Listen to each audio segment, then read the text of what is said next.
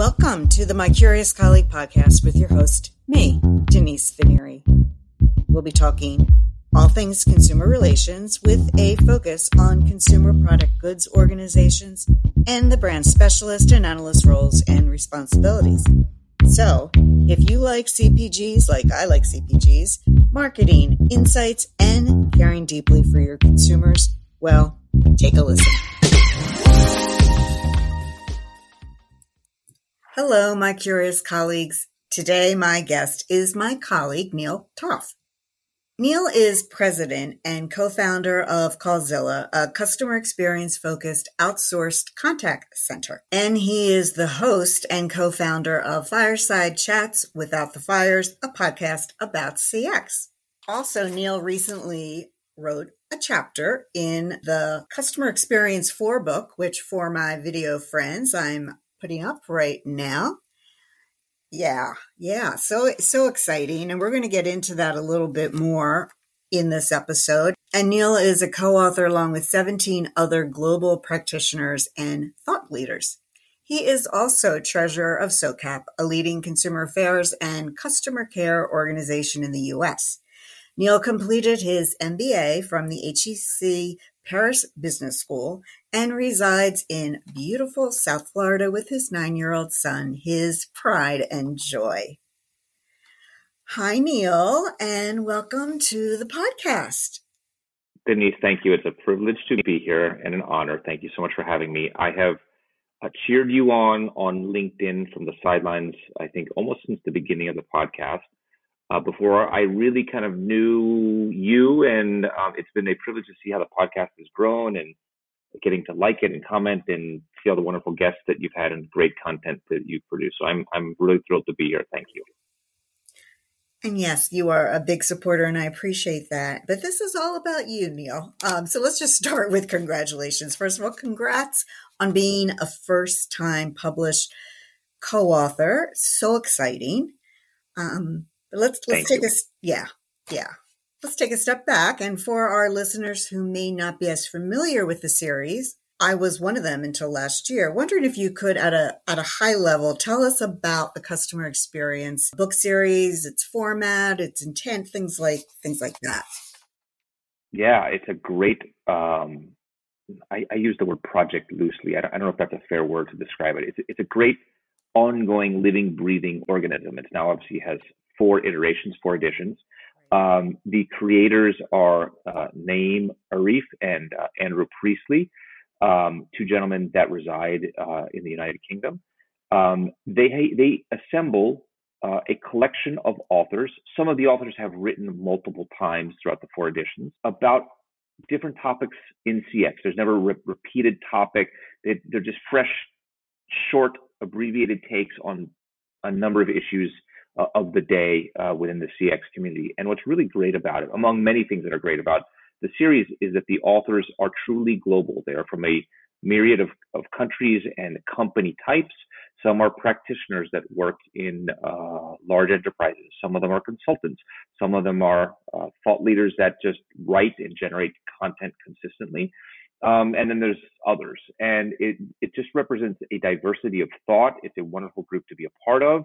Um, and I, you know, this particular edition, uh, the fourth one, Custom Experience 4, is really fun to get to know the authors just a bit. Um, some of them I knew ahead of, you know, from before because I'd interviewed them uh, on my podcast, and others I had never met before and just have exchanged uh, WhatsApp messages. By the way, we have a great WhatsApp um, thread among amongst us. Uh, there are people that are in the Middle East. There are people that are in Asia. There are people that are in the U.S. There are people that are in different uh, countries throughout Europe. It's, it's a very eclectic, fun group to be a part of. Yeah. And you had mentioned you had interviewed some of them, and I did catch some of those. I guess it was maybe last year on your podcast.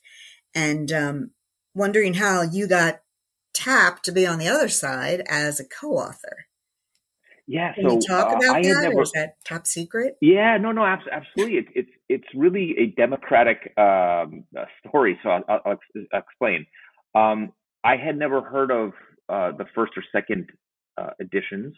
The third one, kind of, I, I, came across it by accident on LinkedIn. You know, it was published and people were talking about it, and you know, posts and likes and blog entries and all these things.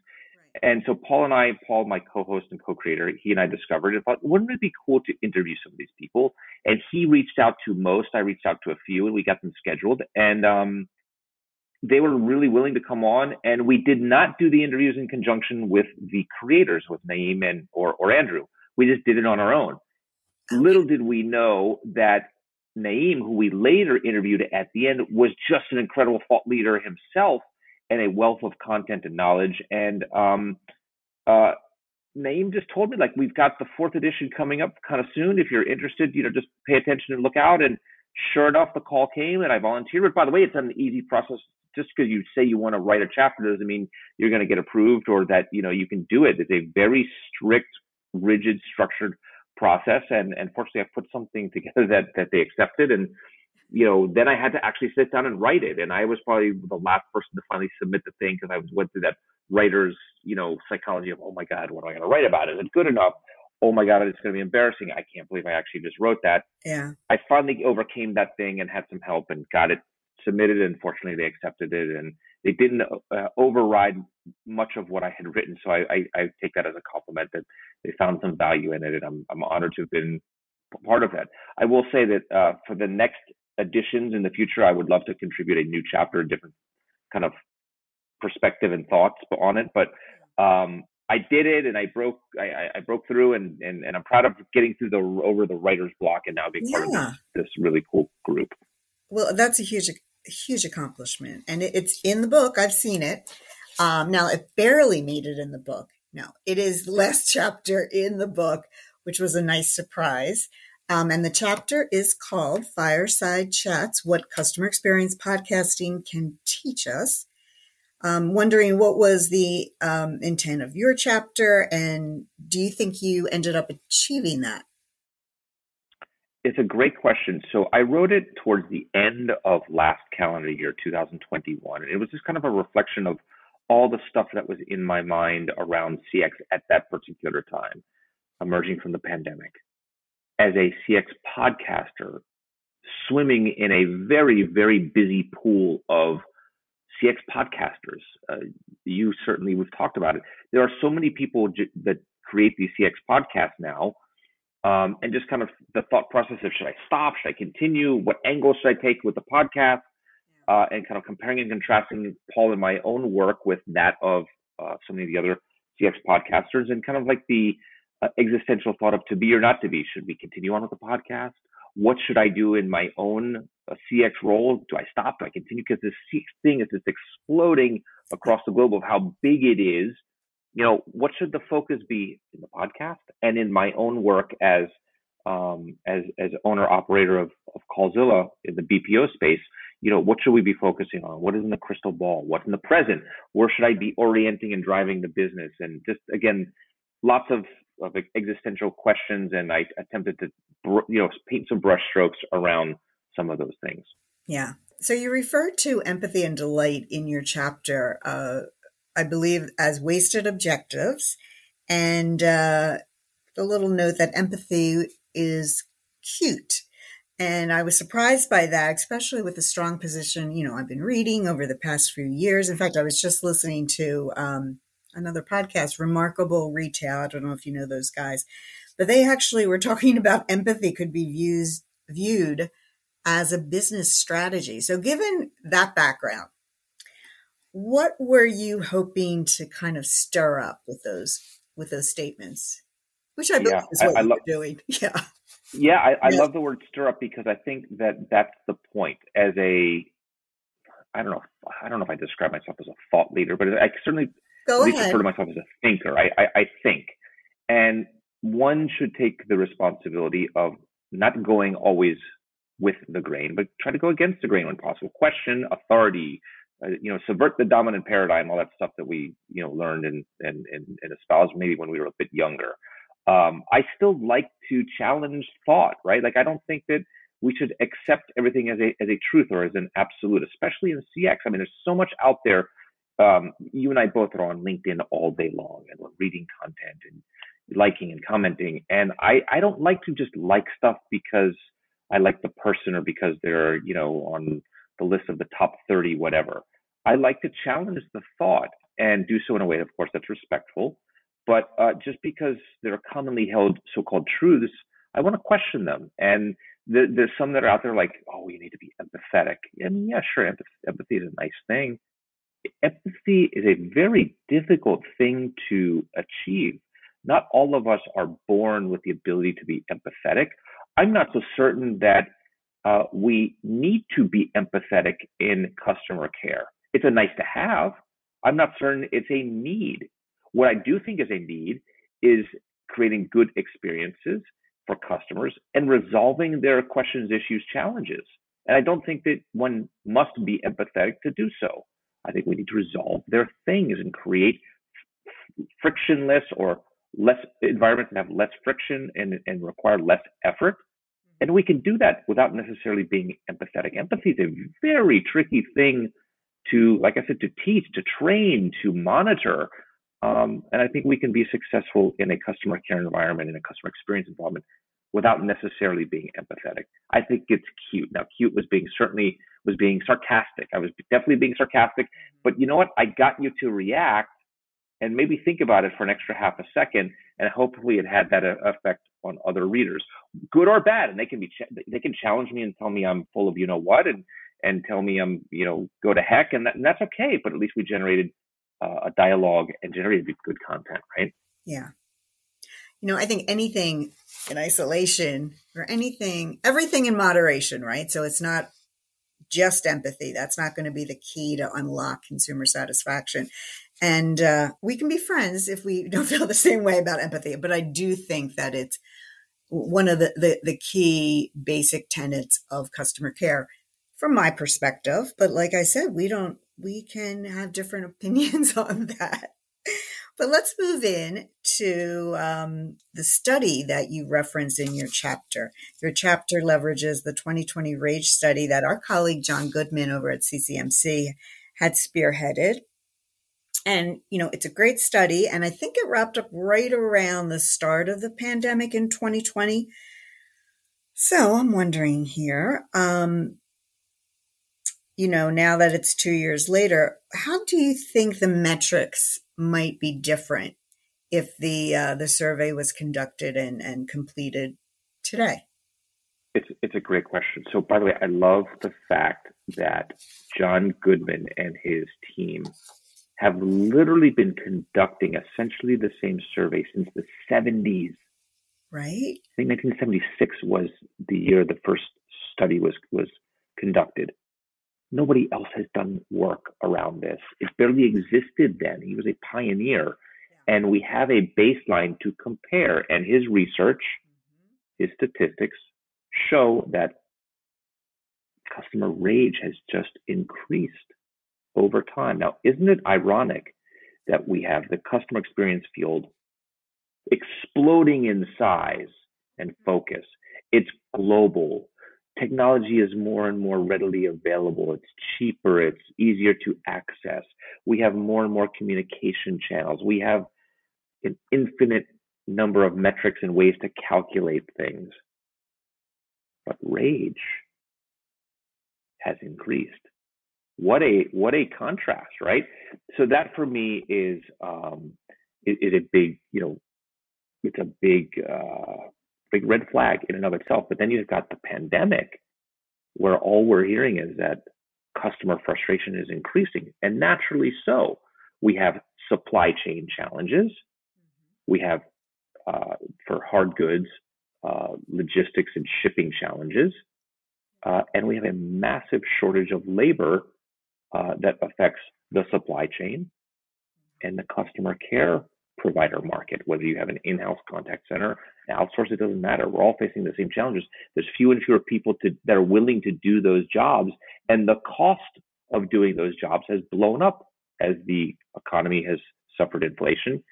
And even if you can pay more money to the people to do that work, there's still less and less available. So we've got a major problem. Now, uh, my opinion of that, I have this is not based on John's John Goodman's RAGE study, but I think we're in even greater predicament right now than the 2020 results. Here we are two years later, and things are looking less and less favorable for all of us in the customer experience community. But again, Contrast that with all the things we just talked about more communication channels, more technology that's available that's cheaper. But here we are, and our customers are more and more frustrated. I think what I hear you saying is that we've got all these digital improvements. So you would think that any rage would be, you know, moderated by that a bit. Um, but then you have all these macro, I don't know if they're macro or micro things going on um, with the supply chain and the long haul truckers and things like that. Um, you're saying that you still feel that you would net net with the um, the customer rage would still be at a similar level to John's study from 2020. It's at least similar, if not greater, would be my guess. Okay. Absolutely. Okay. Yep. Yeah. Interesting. Okay. Thank you for that. And you know, the great like- challenge for us for us who are in this this community, what are we going to do with that? Because the the roadmap out is not so clear. Sure, technology, technology. We're going to get more technology. The technology is not an automatic automatic solution. As I've always said, there's no contact center or you could fill in the blank. There's no customer experience easy button. You can't throw more technology of it and all of a sudden assume it's going to go away. It might if you're lucky, you might fix some of the stuff, but we still have the same challenges, right? You, companies still have stuff that's siloed. We collect more and more data, but we don't necessarily know what to do with it. We're smarter in some ways, but in other ways, we're still dumb and we still shoot ourselves in the foot and create terrible problems for our customers around simple, easy stuff. Is is the solution adding automation? Maybe that's part of it mm-hmm. but that's not the, the the, the roadmap necessarily out of it, and that it's going to be up to all of us to figure that out. And by the way, that whole existential thing of how do we do this? How do we get out of it? Does it make sense to still be even be in this field? Maybe we should just you know go sell oil or pork bellies, or dedicate ourselves to something different in our careers. Like maybe this is the time to to to, to consider a change because things aren't necessarily getting better or easier. That's what my thought was around the yeah. chapter you know, several months ago. Thank you for clarifying that. And you do talk about, um, you know, raising those questions, as I had mentioned, but then you also share some statistics in there, Neil, that look very favorable to the, you know, the BPO side of things. So you're kind of like, all right, let's, if you're going to stick around, you're going to have tons of opportunities to really yeah. work through. And so that, that could be interesting. Um, but it yeah, looks like I mean, we, we, we we asked a um, a set of a, a consultant uh, called Trends Owl to try to help us and guide mm-hmm. and make a good business decision. Does it make sense to stay in this space? And they showed us that yes, statistically, the customer care market overall is still growing. The BPO or the outsource space is still growing. Right. Um, the phone or traditional channels are growing not much, but where the real explosion is going to come from is on the automation side. Right. And so I think if for those of us that are in that space, we have to figure out the right environment between yeah. live agent and automation. Yeah. But yeah, there's still lots of business to be uh, done, to be had, mm-hmm. Uh, to business to compete for, and to be able to grow. Um, but it's not easy. Uh, nevertheless, there's still all these inherent challenges. The technology isn't 100% effective yet uh, and we're still trying to, you know, get our hands around a limited, finite supply of labor that um, mm. is getting more and more expensive. If we can even get our hands and convince them to come work for us. Yeah, yeah. So there, there's a, going to be a sweet spot between that automation and, and human element, and it's not going to be easy finding that that spot. Um, but you know what? Let's let's get into some more details for the audience and I don't know if you know this, but I love the details here on the My Curious Colleague podcast. So I'm wondering for the for our uh, colleagues, uh, what what might be a key takeaway, or you know, as I call it, a kernel of an idea that our colleagues might be able to kind of chew on, think on after they read your chapter, and potentially read the whole book, but specifically yeah. your chapter. What do you think that might so be? I, Can you give us a sneak peek? Yeah, I love the question. I'm not sure I necessarily touched on this specifically in my chapter, but around the theme of question everything, mm. it would be is the set of metrics that you uh, Mr. or Mrs. Brand, or you, Mr. or Mrs. Um, uh, hirer or contractor or buyer of customer care and customer experience services and platforms. Mm-hmm. Is what you're doing today sufficient to really understand the state of customer experience? Mm-hmm. So, is measuring average handle time is that like is that a true barometer of customer experience? Mm-hmm. Some people say yes, some people say heck no. I think it's somewhere in the middle. It's it's one of what I personally think should be a series of things you look at to understand customer experience. But okay. is measuring average handle time should that be your your metric? I mean, mm-hmm. not so certain. There are other things. Should a CSAT score or an NPS score are those the correct barometer barometers of customer experience? And there's tons of arguments, yes and no, or why in the mm-hmm. middle. I think the important thing is to question okay. and to always test and evolve and try things to get closer and closer and closer to understanding what are my customers experiencing and most importantly what do i want them to experience? How do i optimize those experiences so that they continue to remain loyal customers? Mm-hmm. and by the way those um, are important questions but then the next focus focus really is how do i do so in a way that takes into account the business results of my business how do i do so in a way that is either profitable mm. or helps my company to uh, increase their top line revenue and their bottom line profitability. Got it. Some great questions that you raise in the chapter along those those lines that you just referred to. Thank you very much. All right, sadly, we're coming to the end of our podcast, Neil, and uh, wondering if you have a volunteer group you'd like to give a shout out to. I have lots of them. Uh, I am okay. particularly involved. Uh, it, this is a personal one. It is, yeah. it is definitely one that I am connected to. Uh, so in my private life, I am the president of my synagogue, and I don't publish publish or make that very public because mm-hmm. it's just something I do. I, am so involved in that. There are times when I spend my entire workday uh, around that organization. It's Temple Dor Devarim in Weston, Florida, in South Florida, and um, it's a wonderful organization. It, like many nonprofits, has incredible challenges to remain viable. Uh, throughout the pandemic, fewer and fewer people uh, like to pay annual memberships, which is how many nonprofit organizations exist mm-hmm. through subscriptions or memberships.